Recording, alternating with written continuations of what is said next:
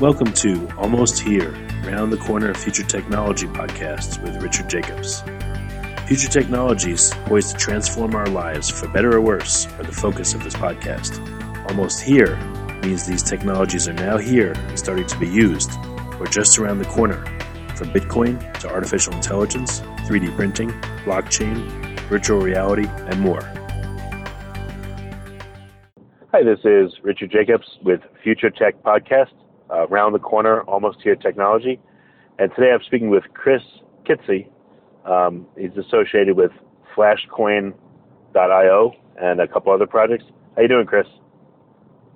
Doing great, Richard. Thanks for having me. Yeah, can you give uh, listeners a um, you know a breakdown of what you do and um, the companies you're involved in? Because the structure is a little bit more complicated than I made it seem.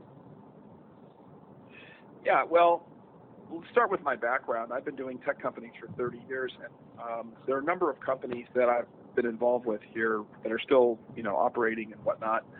Um, some of the companies have been sold and, and, you know, are long gone. One was called Zoom dot com with an X, X O O M dot com, which was a company I started in um, nineteen ninety-six, took it public in ninety-eight, and then sold it to N B C the following year. Um, so that's that's a community website. And so my background has been in media and communications, uh, electronic media, for almost thirty years. And so back in C D ROM days and everything else, way before um, the internet was even around.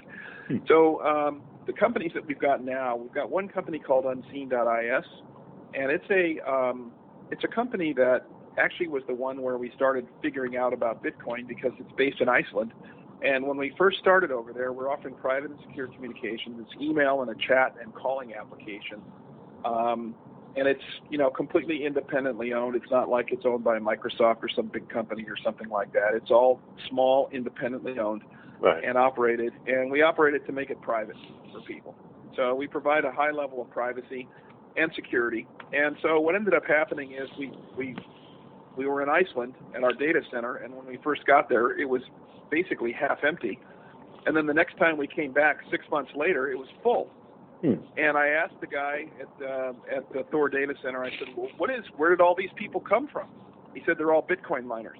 Uh. And the reason they're mining Bitcoins in Iceland is because ice, electricity excuse me, is so cheap that they actually have three one-mile-long aluminum smelters in the country, and they haul in bauxite ore from around the world and smelt it in Iceland because the electricity is so cheap. Wow. So it's uh, it's pretty it's like industrial scale, volcanic powered, you know, completely green if you're into that kind of thing, um, because all the all the power just comes out of the volcano. Huh. And so, like our rack there, just to put it in perspective, our rack there has um, sixty amps, and it's two hundred forty volt D C power. So it's a it's a pretty peppy rack as far as the power. In California, for example, our racks here come with about fifteen amps and one hundred ten volt A C. Wow. So, you know, it's a much different thing. You know, you can really, you can load up your rack in Iceland. And here in the U S, it's like you put in five or six servers and your rack is basically maxed out for power, unless you want to pay a lot of money to put in more power. So it's um, so that's how we got into this. We started looking at the coins and we said, well, what's an interesting application? And we like Bitcoin a lot. We like um, the crypto coins a lot. We think that there's a bright future for crypto coins.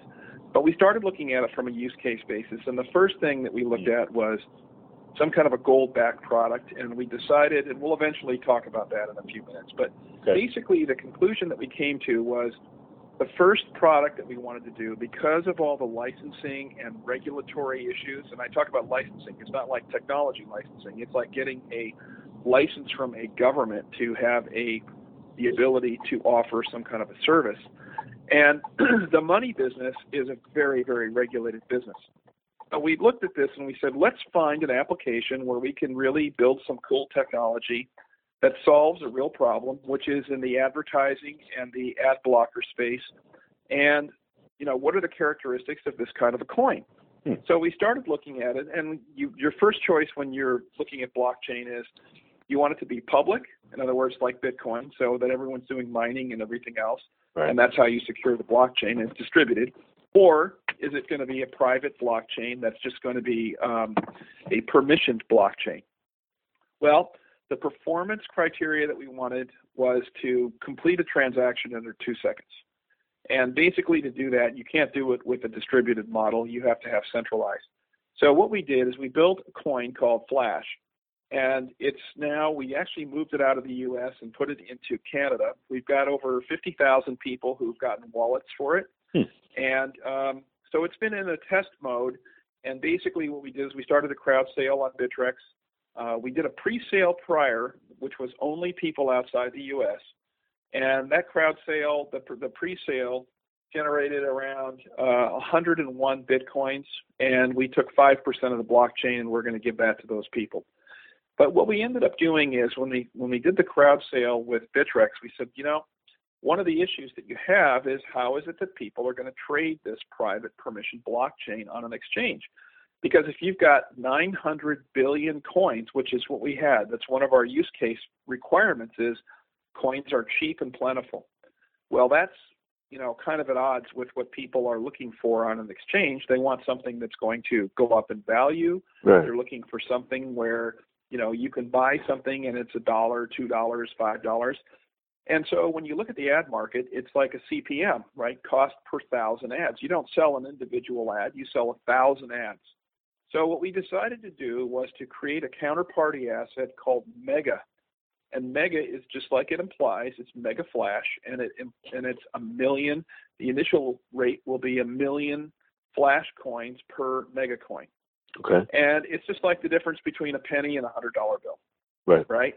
So if you want to, if you want to trade these things or do things with these coins in volume, if you're an advertiser, you don't want to go out and collect a bunch of pennies. You want someone else to do that for you, and then you want to just pay with hundred dollar bills. So that's the idea behind Flash and Mega Flash.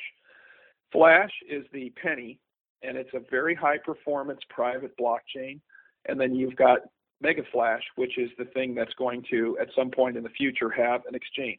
Now, we're not going to immediately exchange Flash for Mega Flash. Uh, there are a number of reasons why, inside the U S at least. Outside the U S, we're going to be able to do a lot more things like that um, after the crowd sale. The U S has a is a very difficult regulatory environment. And what you're hearing me talk about here, you know, most of these so-called I C Os. We don't call our thing an I C O. We call it a crowd sale because we're actually just, it's like a way for people to donate money to support our project and get coins. Okay. And so really this is, it's, it's just like a Kickstarter. You know, you're selling initially, you're giving people a very good price. And what's happening is they're going to be able to get in, collect a few of these coins, and then help us out, give us feedback, use the product, and let us know what we can do to improve. And basically it's a way to get some coins and help us out. That's really what we're looking at. Now, when you well, when you look at the... Go ahead, Richard. Yeah, I'm not sure if I understand exactly what Flashcoin uh, does, and, and, you know, Mega obviously is based on that. But, yeah, can you break that down? What is What's the purpose of Flashcoin? What will the tokens do? What Where does their worth come from and all that? Right. So the the... The purpose of Flash is to be a social media and advertising coin. And what this does, let me give you the first use case. Mm. The first problem that everyone has who's a publisher online is ad blockers. We have a website, about one third of our traffic is now ad blockers. So these are people come to our website, they hate the ads, they turn off the ads, and they come to our website, use it, use all the resources. We don't have any way to get any money. We've got people who are, you know, single moms. We've got people who are independent journalists and stuff, and these people don't have a way to get paid on that. So what's happened is their salary has gone down because we can't afford to pay them as much as we could if we were able to monetize the whole thing. Hmm. So really what you're looking at is a subscription model for this. Now, how do you use the coins for that? Well, the, the short answer is what you're going to do is when people come in with an ad blocker, they have basically three choices. They can either watch the page with the ad blocker turned off. That's fine, because then we're getting the ads and people get paid. The second choice is they can pay with a subscription, and they can pay with Bitcoins, they can pay with dollars, PayPal, credit cards, those kind of things. The third way, and this is what uses the Flash coin, is to give people a wallet and say, you don't want to pay us money, but you know what? You can spend your time and you can help us build uh, our website and our network. And every time that you invite somebody, you're going to get a coin. Every time that you share a story with somebody, you're going to get some coins. Every yeah. time you post a comment or read a story or whatever, you're going to get coins. And when you collect enough coins, we're going to turn off the ads and we'll just charge you by the page. We can do that because it's a very high performance, fast performing blockchain. So hmm. that's the that's the first use case for Flash. Now, how does the value uh, proposition work for the users? Well, it's pretty simple because people who are going to want to do promotions, they can buy the coins and they can offer these coins to people and say, hey, come fill out this form for me and I'll give you two hundred thousand Flash coins. And that will turn off your ads on these ten sites. So what you have now, see, the, the idea here is that you have something that actually has value to advertisers. It's of limited value to the users, so that, in other words, the Flash coins themselves are something that people are going to want to get, and they're going to want to collect them. And we've already seen this. We've got, like I said, fifty thousand people with wallets. We added about two hundred fifty uh, new wallets a day right now. That's the level that we're at. And this is just running on two sites. Hmm. So when we finish adding more things, so for example, if you sign up for an email newsletter and you think about how many websites have email newsletters and you bundle the wallet with the sign up for the newsletter, now all of a sudden the publisher has a huge advantage. They have a direct communications pipeline to their user, not just through email, but directly on the desktop. And then the second thing is they're able to offer an incentive to get people to come to their website. Come to my website, do something that's valuable to myself or to the, you know, the website or to the other contributors on the website and get a reward. And that is something that eventually they'll be able to monetize in, and turn that into Bitcoins or whatever. That's one of the choices. And the other thing that we can do is we can actually add that right into the incentives that we pay on some websites where people are being paid to post. They're already getting a ten ninety-nine, and that can be just converted right into fiat by the website. Website so, can do that. That's completely legal. Okay, so as a, um, a website user, I can either pay for an ad blocker, or I can get rewarded in Flashcoin for allowing the ads to either be there or not, or is it only to, to uh, do I have to consume the ads in order to get Flashcoin? Nope, you don't have to consume any ads to get Flashcoin. What you're going to do is you're just going to go and use the site and share it with other people or do okay. things that are considered desirable. So that is, you know, every time you share a story. See, this is the thing that we learned about the ad blockers. We spent a lot of time looking at the ad blocker market, mm. and we surveyed about three thousand people several months ago.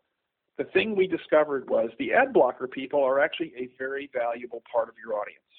You don't want to just completely go medieval and just say pay or die. You don't want to do that with these people. They're very valuable people, and they're good people too. I mean, I have emails from people, hey, you're, I just, I love your site. I just can't deal with the ads anymore. And quite frankly, I understand that because what's happened is the ad rates, the C P Ms have dropped. And this is because fundamentally the advertising, online ad, banner ad market is dying. And we think it's going to start moving to a subscription model. Hmm. And then people are going to have two choices of how they pay. They either pay with their behavior, which is to do things for the website, or they pay with money.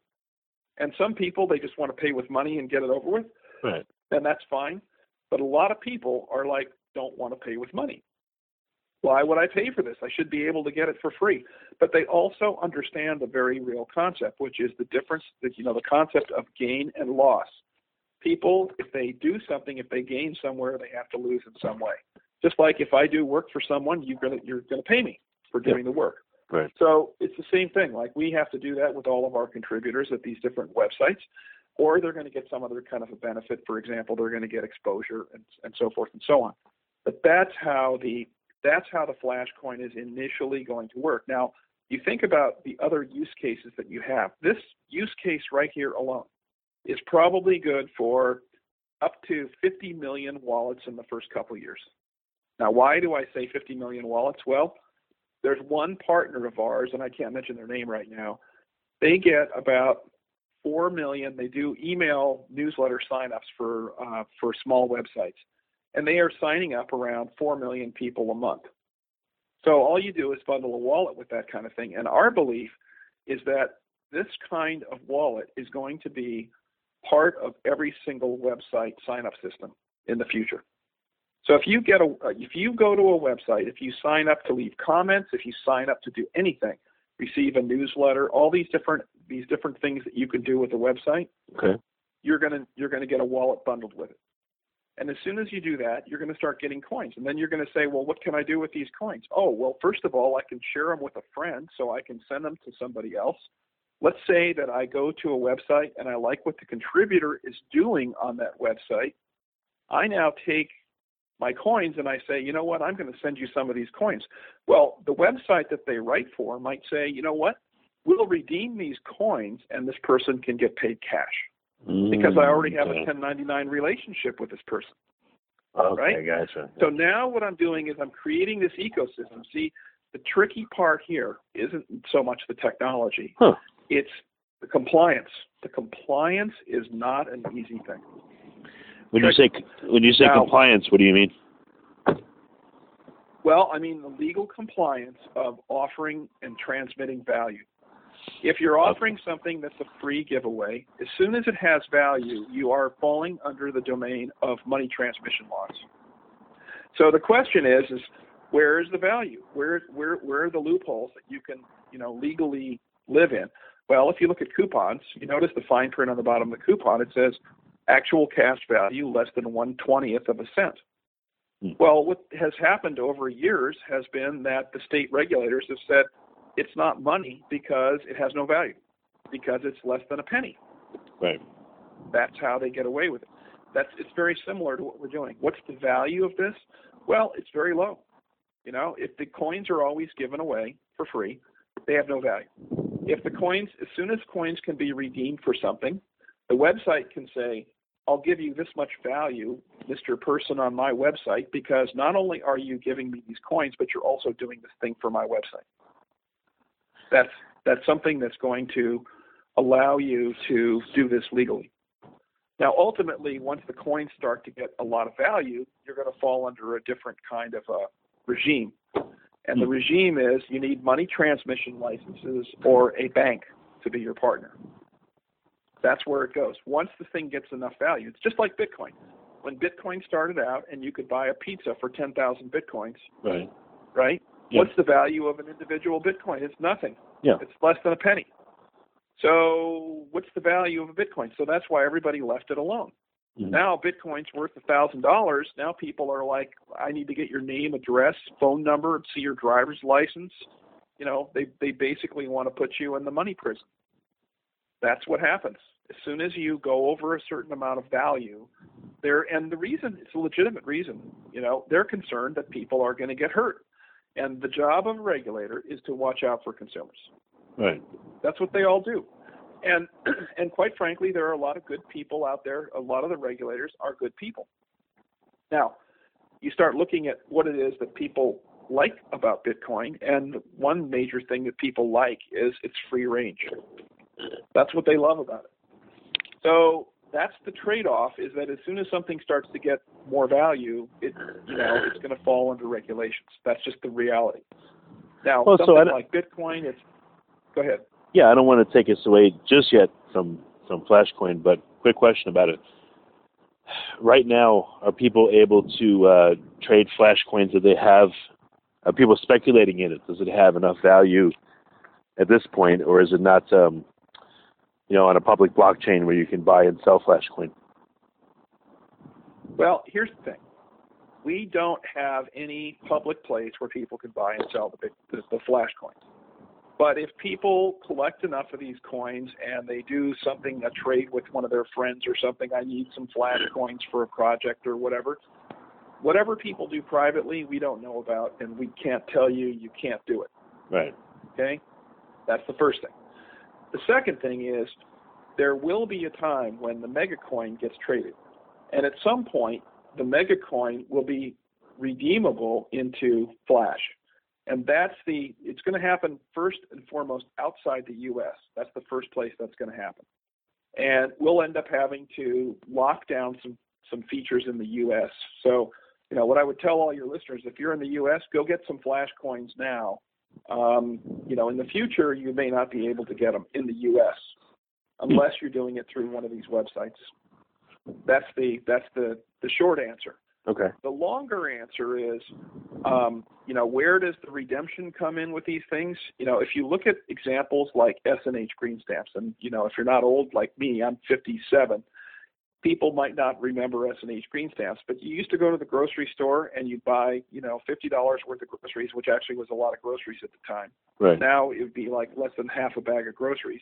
Yeah. Um, and what would happen is the S and H stamps would just start spewing out, and you'd get this giant pile of S and H green stamps. And what people would do is they'd collect them, lick them, and stick them into booklets, and then they would go to the S and H Redemption Center and redeem it for a toaster huh. or some kind of physical item.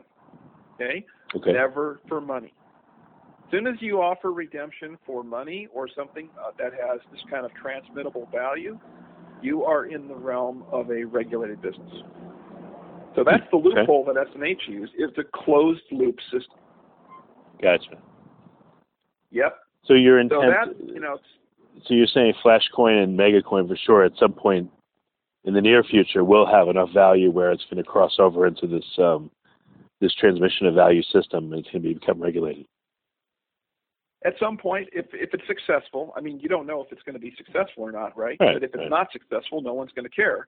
If okay. it's successful, then you you are hopefully going to, you know, accrue the people who are actually putting things into the network. Because keep in mind, if someone does something, they're going to get paid. That's how Flash works. If if someone wants to get something of value, they're going to have to do something to unlock the value. So, for example, let's say I go visit someone's website and they have a fountain on the page, right? So what did I do? Well, I went and visited this person's website. I may have looked at some ads or whatever, and I got paid with the fountain on the page. Okay, so I'm doing something and getting something in return. That's a very important concept. Right. And if you look at Bitcoin, they do the same thing. I mean, you know, you don't get Bitcoins for free. You have to go mine them. Yeah. Someone had to do work. And it's it's hard work. It's expensive now. It takes a lot of electricity and professional management and whatnot. And that's how Bitcoins come into existence. So it's a very similar kind of concept, is that we're, instead of mining, because we don't have mining, we don't have that concept with Flash, the securing of the blockchain is done in a different fashion. It's centralized with an election consensus process. What that allows us to do is to speed up the processing. So we don't have to sit around and wait for an hour for someone to settle six different, you know, confirms, and then you can trade the coin again. Hmm. This is in two seconds and you're done. Now, it only works when you have something that's of low value, right? And it works when you have something that has, think about how people can use it. I could take an individual Flash coin and put it in an email and sign the email, digitally sign the email, and then you know exactly who that email came from. Right, okay. Right? That's another, that's another, that's a great use case for Flash, because as soon as the email comes in, you can validate it. You can sign the thing in less than two seconds. So now you've got a system where you can, and this is what we're hoping developers are going to work on. You know, our job is not to develop this email stamp system. Our job is just to run this blockchain and, you know, do it in a legal manner so that the people who are developers don't have to even think about that. They can go and build their own their own application. The nice thing about the blockchain technology from a developer point of view, okay. if I write a, an application, I can put a fee split right into the use of the application. So in other words, let's say I put up a stamp and I decide the stamp value is ten Flash coins, which is, you know, zero point zero zero one cents, just as an example. Well, I can give myself, I can say I'll, I'll, I'll charge a fee of two or three Flash coins, which doesn't sound like a whole lot, but when you start adding it up with millions and millions of emails every day, right. all of a sudden it becomes a very nice business for the developer. That's the idea.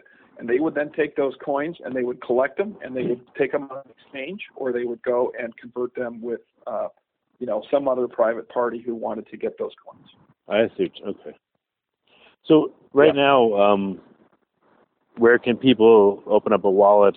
And where can they acquire Flashcoin? Can they trade into it from another cryptocurrency, or do they have to take actions, like you say, on certain websites, or how do they get them?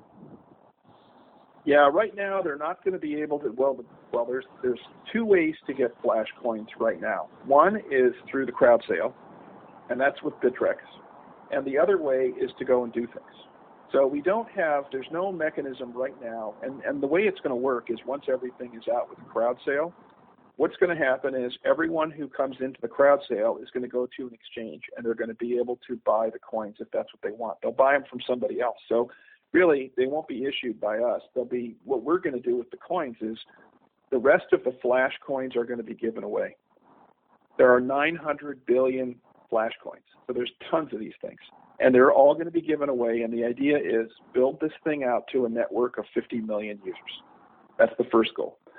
The second thing is, what's the business model of the wallet? Well, once you have someone with a wallet, the first question people ask is, how can I get more of these things and what can I do with them? Well, the answer, I already told you about how people can earn more, and I told you some of the future potential redemption paths that people can have. Mm-hmm. But there is one other very important thing, which is the difference between Flash and Mega Flash.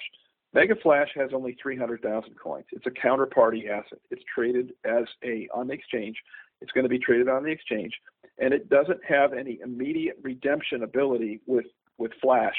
We're going to give people Flash coins along with their Mega Flash. And it's going to be decided right at the end of the of the of the crowd sale what people are going to get, but it's going to be something very nice and attractive. People are, I think, going to really like it a lot. So that's um, that's how you can get the Flash coins. You can go and sample it right now. You can go and go get a wallet at flashcoin dot io. Okay. And you go take a look at that, and you'll see, you know, this is how the wallet works. It's a web-based wallet. We don't have a, currently we don't have a standalone, you know, Qt wallet type of thing. It's all done, um, it's all done H T M L five.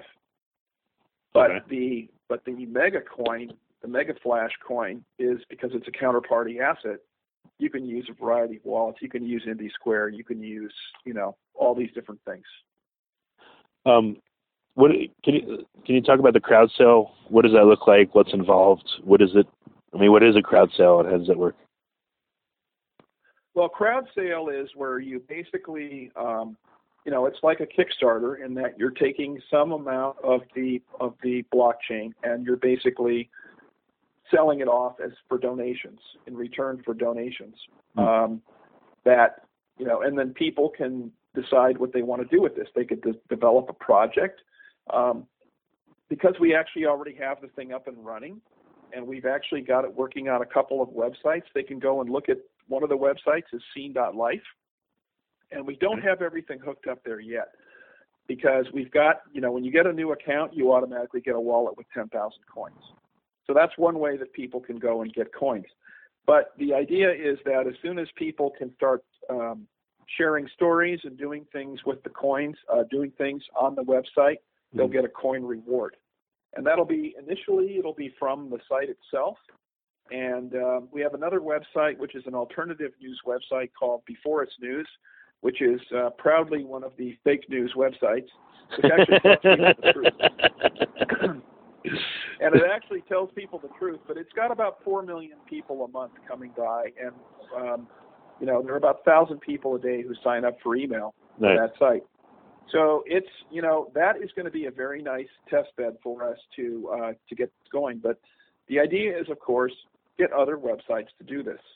So the first thing we're doing with Before It's News is we're going to try and solve their, their ad blocker problem and give people that third alternative, right? So alternative one is turn off your ad blocker. Alternative two is pay some amount of money per month for a subscription. Right. And it'll be not just for this website, but it'll be for a whole group of other websites as well. Nice. And the third alternative is get a wallet and, you know, help us out. Who would um, those who, are going to be the choices? Who would be a dream website or set of websites to partner with, like Amazon, or, you know, what would be uh, what would be a well, dream for you guys to partner I don't think with? You're ever gonna. I don't think you're going to partner with Flash with uh, something like Amazon. I just don't see that happening. They'll they're a, they're a um, not invented here kind of company. I mean, they're a great company. They do great things. Mm. You know, I'm a customer of theirs, love their service. They have amazing customer service, but they are a, you know, and we've, we've talked with the people there and they, they're good people, very smart. And, um, you know, they have, the thing they have is, and this is true of all the big companies, they all have the forty-eight state M T Ls. So Amazon, Facebook, Google, Apple, um, these companies, they all have the forty-eight state licenses, and so they can do all this stuff. They can do anything that they want to mm. because they already have the legal compliance. They have the licenses. Well, those licenses, to get those, cost around ten million dollars and takes between two and three years. And to put it in perspective, Wow. Facebook, when they applied for the state of California, they got turned down the first time, Facebook. Huh. So you can see it's not an easy path to go on. And we think that there's going to be something changing in the next couple of weeks. There's, you know, as you can see, politically and um, business-wise, there are a lot of changes happening right now. And, um, you know, it depends on what happens in the next three weeks or whatever. But I think you're going to see an opportunity for people to have another path to get something that's the equivalent of these licenses that allows you to do this kind of business legally and with full compliance. And that is, you know, that's how, that's where the money, I think, is going to be made. Yeah, that's, that's where the line of questioning I wanted to take it now is, um, you seem to have some unique and different insights on, you know, the cryptocurrency industry and blockchains. Right. So you mentioned in the next few weeks, you think that this is going to happen. What else do you think is coming uh, in twenty seventeen for all the cryptocurrencies and blockchain technologies? Where do you see the big events happening and why? Well, I think the, the licensing aspect is a is a very big one. I think you could see, um, you know, and it depends on a number of factors. I mean, the worst case scenario is, of course, you start to see things like blocking. And, you know, we've already seen this with people, like their phone calls are being blocked, the emails are being blocked. And, you know, no one thinks that their Bitcoin can get blocked. It could happen. Hmm, and, really? You know, I think, Bit- oh, yeah. I think Bitcoin is going to have to, see, this is what we've learned from Unseen. You have to remember, every router out on the internet is, that's what the internet is. It's just a collection of routers. And these routers are owned by private companies, and they just have agreed to a protocol, which is T C P I P, and they route your packets. If I want to send a packet from my computer to yours, there's a routing path that it'll take, and it'll go through a series of, you know, anywhere from to twenty-five different routers. Okay. So the, the question with that, what Snowden demonstrated, and we've actually seen this live happening, is that they can break into any router. And who's they? They is the security agencies and a variety of people who've now got this technology.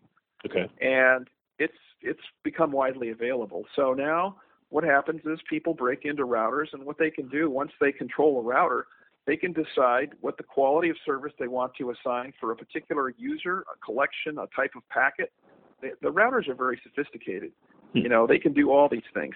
They can set the quality of service at fifty percent, and so it drops fifty percent of your packets, and next thing you know, you're like, wow, why am I not getting a connection with X Y Z website? And the reason is simple. It's uh, it's being dropped by this one router. Well, you can do an M T R or a trace route, and you can see right away, oh, look at this router. It's dropping fifty percent of my packets. Okay. So, you know, if you call the I S P and say, okay, this router is doing this problem, they restart the router, and lo and behold, everything starts to work. But we've actually seen it uh, in our in our you know traffic going to Iceland, which is attacked a lot because, you know, some people don't want you to have privacy and security. And what happened is we had one router, which is right next to our server, start to do this. So we called up the I S P in Iceland and said, hey, please restart this router or look at it. Right. They restart it, it gets fixed, and then all of a sudden a router in Amsterdam has the same problem. Now, what are the chances of two unrelated routers like that doing exactly the same thing within that time period to the same traffic? So what's what what could be the um, the effect of this if it was magnified even worse? Well, think about it this way. Phone calls, because once you can once you can go in and you can inspect packets, you do deep packet inspection, you can decide what you want to do with all different kinds of traffic. You can copy it and send it somewhere else. Mm. And that's actually been going on with email for since at least nineteen ninety-seven that I know of. They've been collecting emails because it's basically on a public network and it's a free-for-all. Email's unencrypted. It's like a postcard. So you should assume that every email you've sent since nineteen ninety-seven is collected somewhere. Okay, that's number one. So they can collect stuff. They can lower the quality of service to make people have a bad day and not want to use something. That's mm. I already talked about that. Right. The third thing is they can just outright block it. And we've actually seen instances of this where websites, you just get a white page, and it's like, well, what happened here? And it's the equivalent of a man-in-the-middle attack. S S L, by the way, is basically worthless. Um, it's fully transparent. It's been that way since nineteen ninety-seven. We've been told that by a lot of people. Really? And, um, oh, yeah. No, S S L is – and and the other tip I have for people is if you're an older Bitcoin user and you have coins that are from the, you know, the early days where you might have used a wallet to generate a key that was on Windows, okay, you should move those coins right away. Put them in a secure wallet and just move them, because they are at risk. That's a twenty-four bit problem. And as you know, twenty-four bit problems are not that hard to solve anymore. Hmm. Yeah. So it's worth, that's worth, someone, someone, you know, who's very smart pointed that out to us. And, you know, he actually wanted us to break into his Bitcoin wallet that he lost the key for. Uh, he had thirty-two hundred Bitcoins in his wallet, which is now over three million dollars. Wow. And uh, the first thing we said was, well, we don't know you that well, so how do we know you didn't steal this from somebody? Right. And then the second thing is we just don't break into things. That's not our job. Our job is to help protect people. But we looked at this, and when he described a way to get into it, I'm like, I almost fell out of my chair. It was so easy and so straightforward. I'm not going to tell you on this on this podcast because yeah, I want to help that's people fine. protect their things. So that's something they should definitely take a look at. And by the way, you know, I just heard that someone had moved like a thousand Bitcoins from one of the early days. So I would highly recommend that everybody just move your coins and do it ASAP. Well, that has, um, I'm surprised that you say this, that has a lot of consequences for cleaning up, quote unquote, you know, if you can call it that, uh, lost wallets in the blockchain, if they're early ones. And what about uh, some of their earliest ones, the ones that supposedly Satoshi owned, you know? Could those be broken into? I think they all probably fall into the same category. I mean, it's really, you know, wow. the weakness in most of these schemes is the key generation. That's usually the place where people who are going to break into, unless they're going to human engineer some kind of an attack like what you're seeing happening right now with cell phones, mm-hmm, mm-hmm. you know, that's uh, that's actually a huge problem. And but it's really a problem if you use any kind of S M S.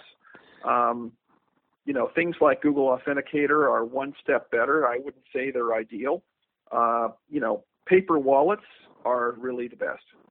Hmm. But you've got to do, the key generation has to be done, you know, in such a way that it's, you know, and the best is, of course, doing something offline, right? And um, and then not, because keep in mind, you know, time is one of the factors in key generation. You know, what they all do is they all grab a, you know, oh, here's the clock, and it's so random. But, you know, if you're only using seconds instead of nanoseconds, you just took off, you know, a factor of ten to the ninth, right? Huh. Okay. It's, that's a hint. You know, and that's what that's what these that's how this thing is done. And all you have to do is, you know, run the program and guess the key, and you can you can run the program as many times as you want to. Yeah. And if it's a twenty-four bit problem, you're going to find the answer, you know, with the new high-speed computers in not that long.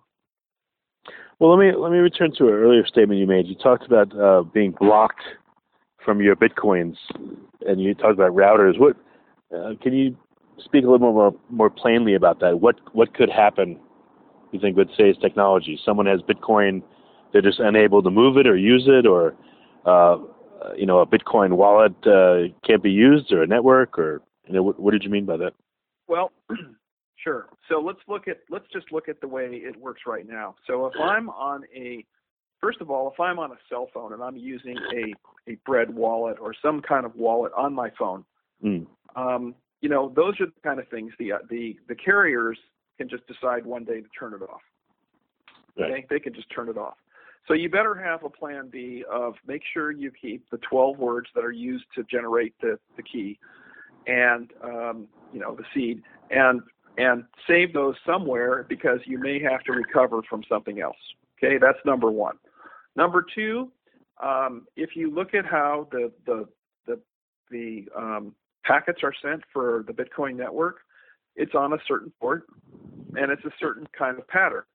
Well, these are all things that can be readily programmed into routers. and you can do deep packet inspection, and you know you have a chance if you're using a V P N and one that has you know either very strong S S L or preferably something that also has an E C component to it. So if you can do that and you can get to some other place, then you're probably okay. But that's, you know, you think about it. What is it that they do? They can target people, because if you have, let's say you have a, a node sitting at home and it's doing some mining or it's just running a node. Right. Well, I S P knows exactly who you are. They know who your connection is. They know exactly what you're doing because they're looking at all of your traffic and they're saying, oh, this person's running a Bitcoin node. Hmm. Well, guess what? If the I S P knows that, then who other, which other bad guys know it?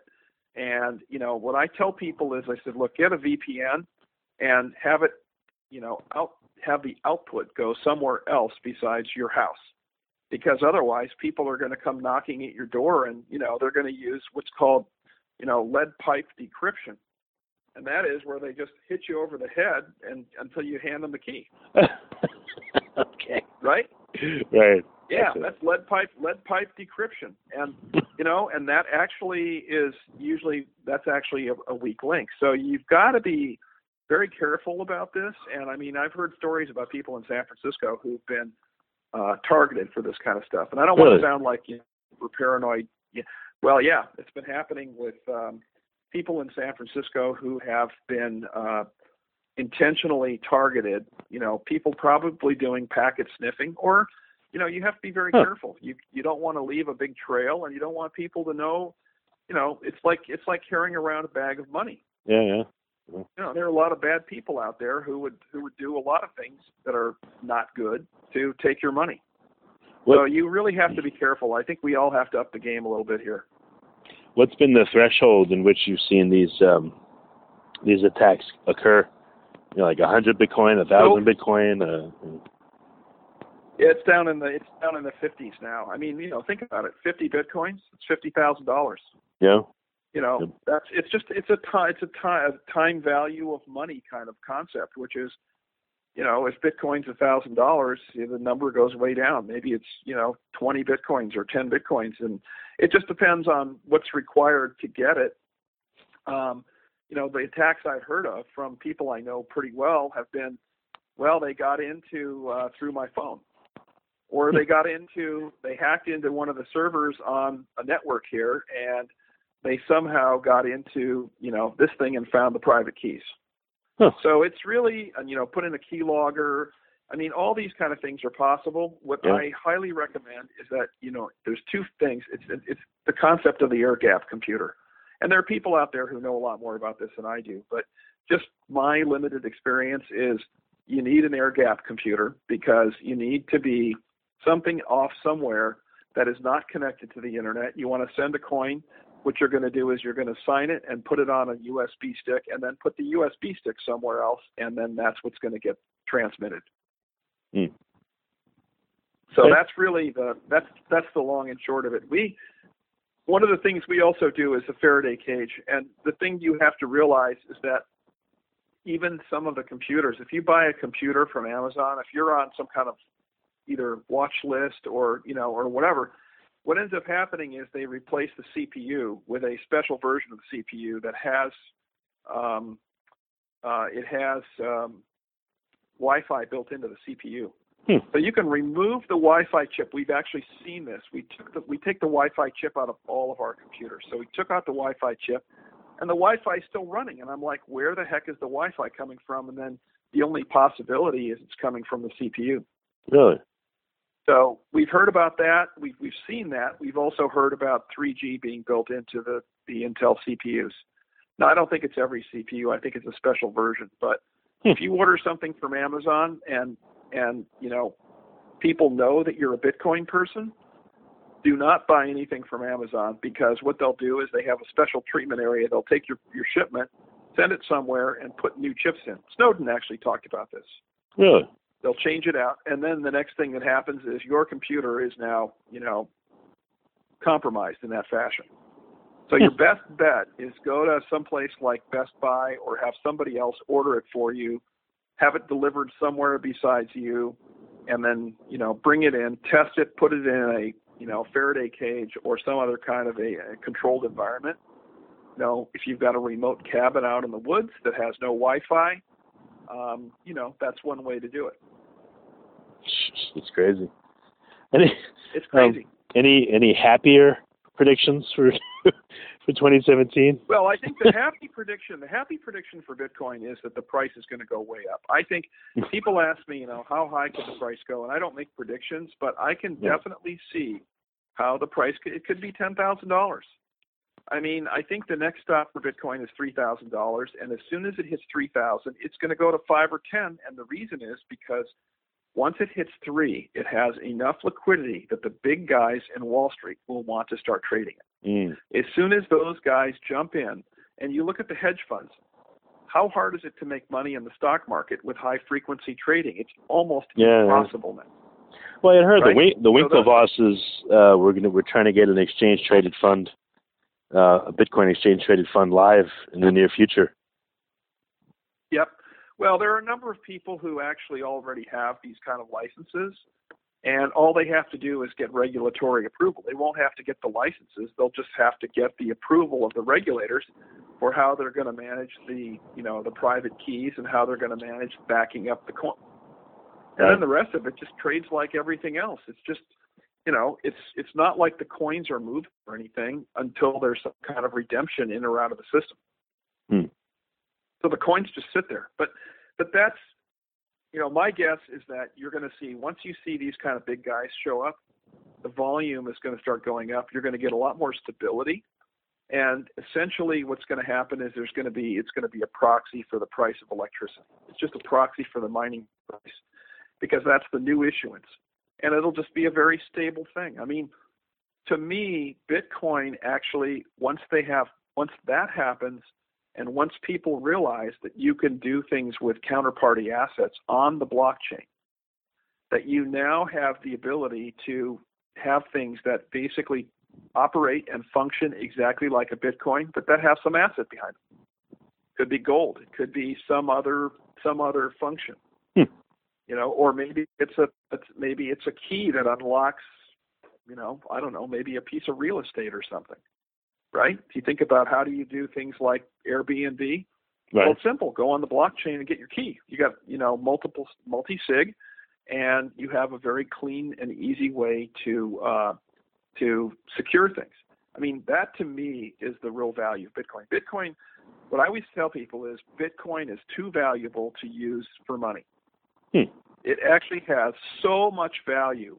It's a, the value of a of a public ledger with no repudiation, with this kind of security and this kind of public transparency and visibility.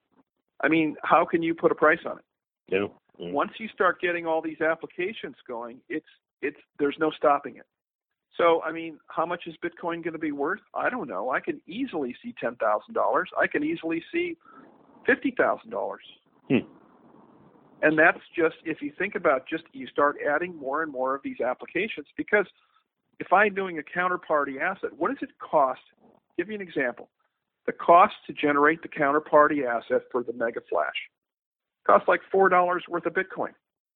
Hmm. Okay, so the price of Bitcoin was, you know, seven hundred or eight hundred dollars when we did it. Let's say it's eighty thousand dollars, right? So how much more would that cost? That's another hundred, a factor of a hundred. Okay, so it's going to cost four hundred bucks instead of four dollars.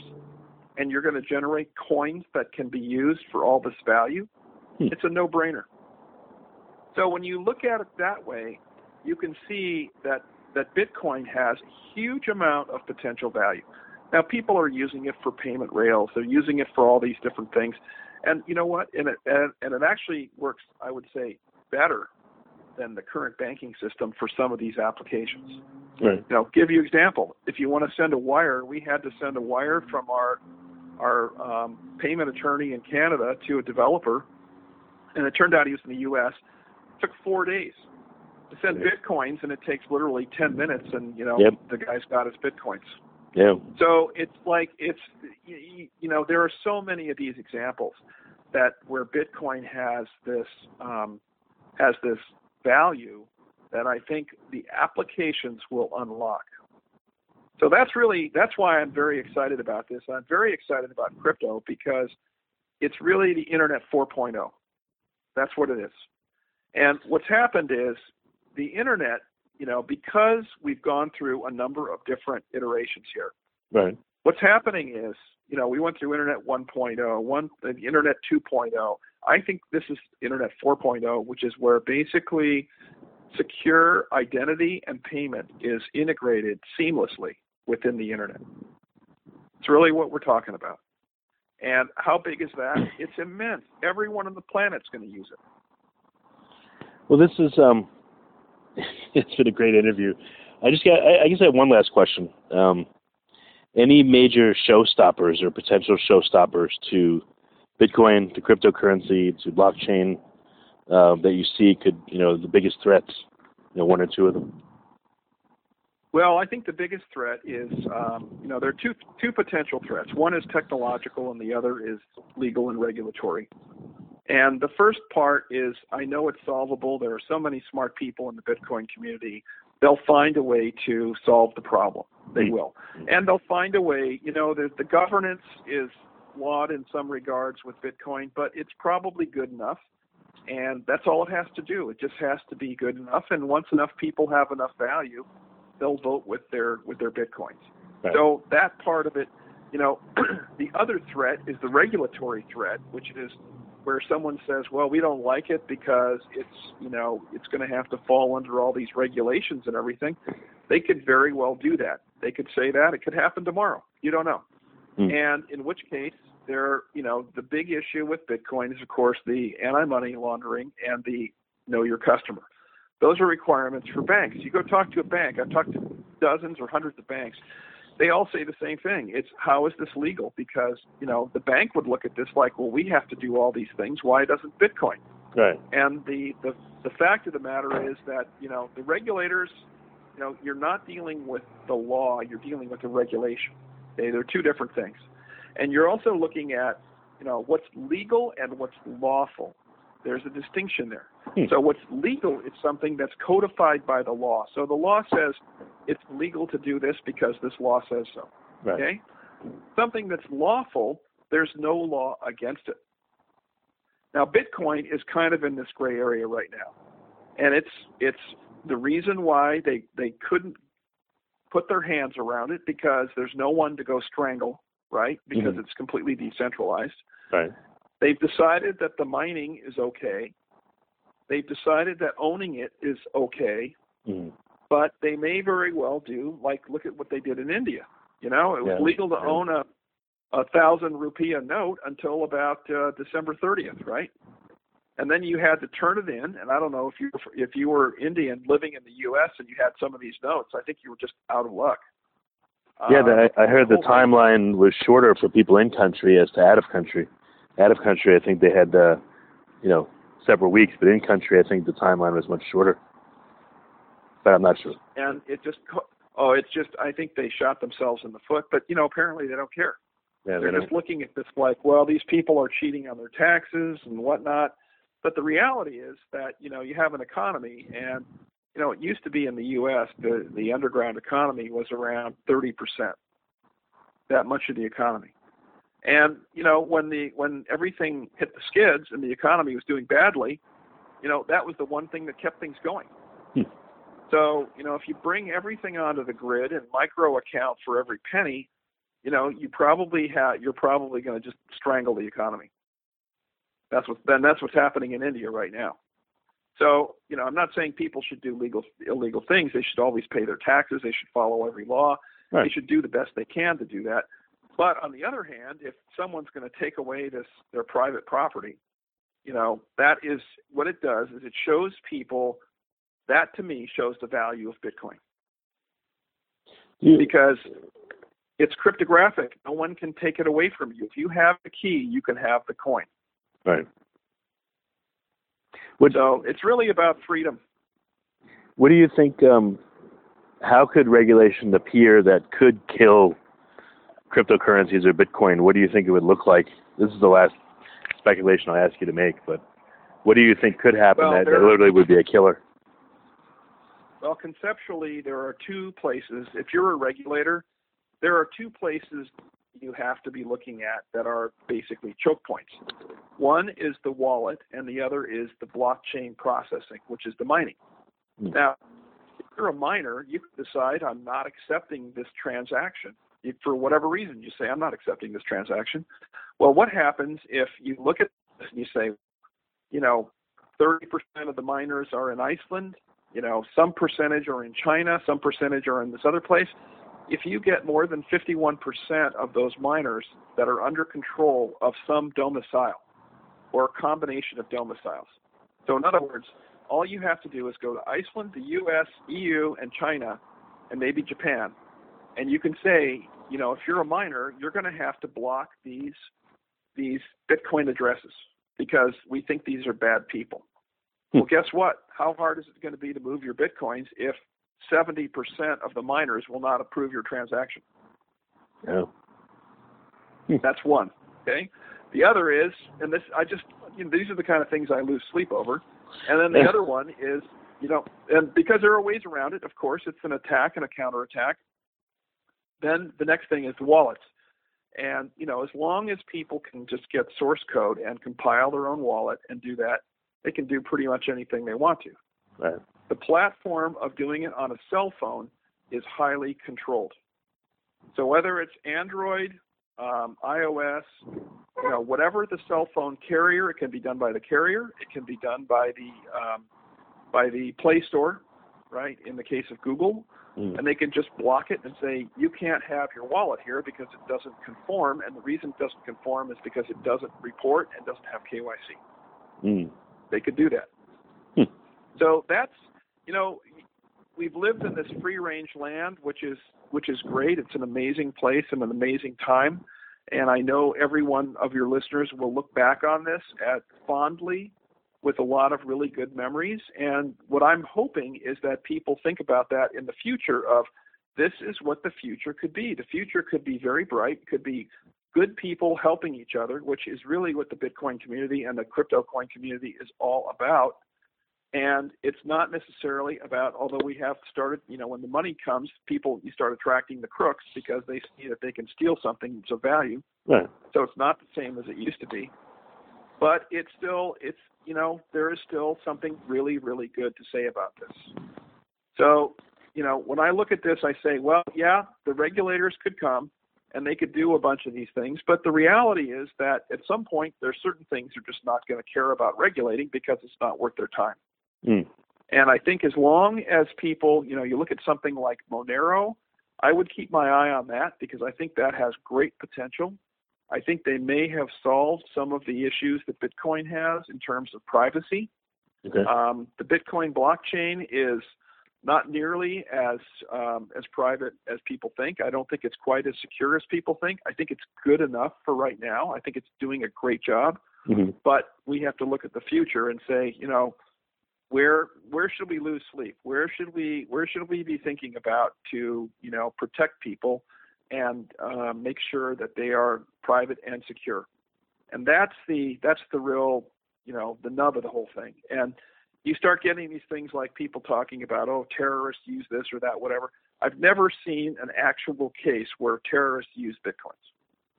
I think just now, unless the, you count, that's always the excuse, though, for any, for all kinds of regulation. You know, it's for your protection is the moniker. It doesn't matter well, whether and to it's, protect you know, and to protect the protect the children, right?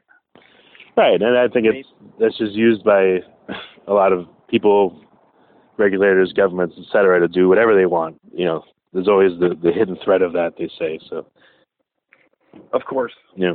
No, that's right. Okay. Well, I don't want to talk you to death here. You've got a lot to say. It's been a great interview, and uh, you know, but I really appreciate your time, Chris. It's been uh, very informative. You know. Uh, you bet, Richard. I'm very happy to uh, be here with your listeners. Yeah, last thing is, so, um, again, let's repeat. How do people get involved and learn about Flashcoin and uh, maybe get a wallet, you know, participate in the crowdfunding, the crowd sale, uh, all those things? Yeah, the best place to go is flashcoin dot io. And that's the website. It's got all the information. It's got information about the crowd sale. It's got information about Flash, some of the use cases. Uh, the white paper is there. I mean, there's a lot of information that's that's right on that website. It's a, it's actually a pretty good website. I'm I'm, you know, the guys who our guys who did it did a great job, and uh, they put a lot of time into it. Um, you know, that if you want to participate in the crowd sale, that's at Bittrex, B I T T R E X dot com, mm-hmm. and um, you know those guys. We we're up to about fifty-two coins. The minimum to close is two hundred, and I've got a couple of whales that I'm about to jump on the phone with right now. So I think we're going to uh, we're going to get the thing off the ground, okay. and um, it's going to be exciting. So I think there's a lot of uh, potential here. Um, my advice is don't look at this. You know, our the way we're looking at the crowd sale is we're not trying to just create an immediate, you know, moonshot, you know, pop the price kind of thing. We're trying to create value. We're trying to, um, you know, in an ideal world, everybody makes money and everybody gets, you know, utility out of the coin. That's actually the main goal right now. And, um, you know, anyone who supports it, we, we deeply appreciate that. We've got a, a community that we're in the process of building.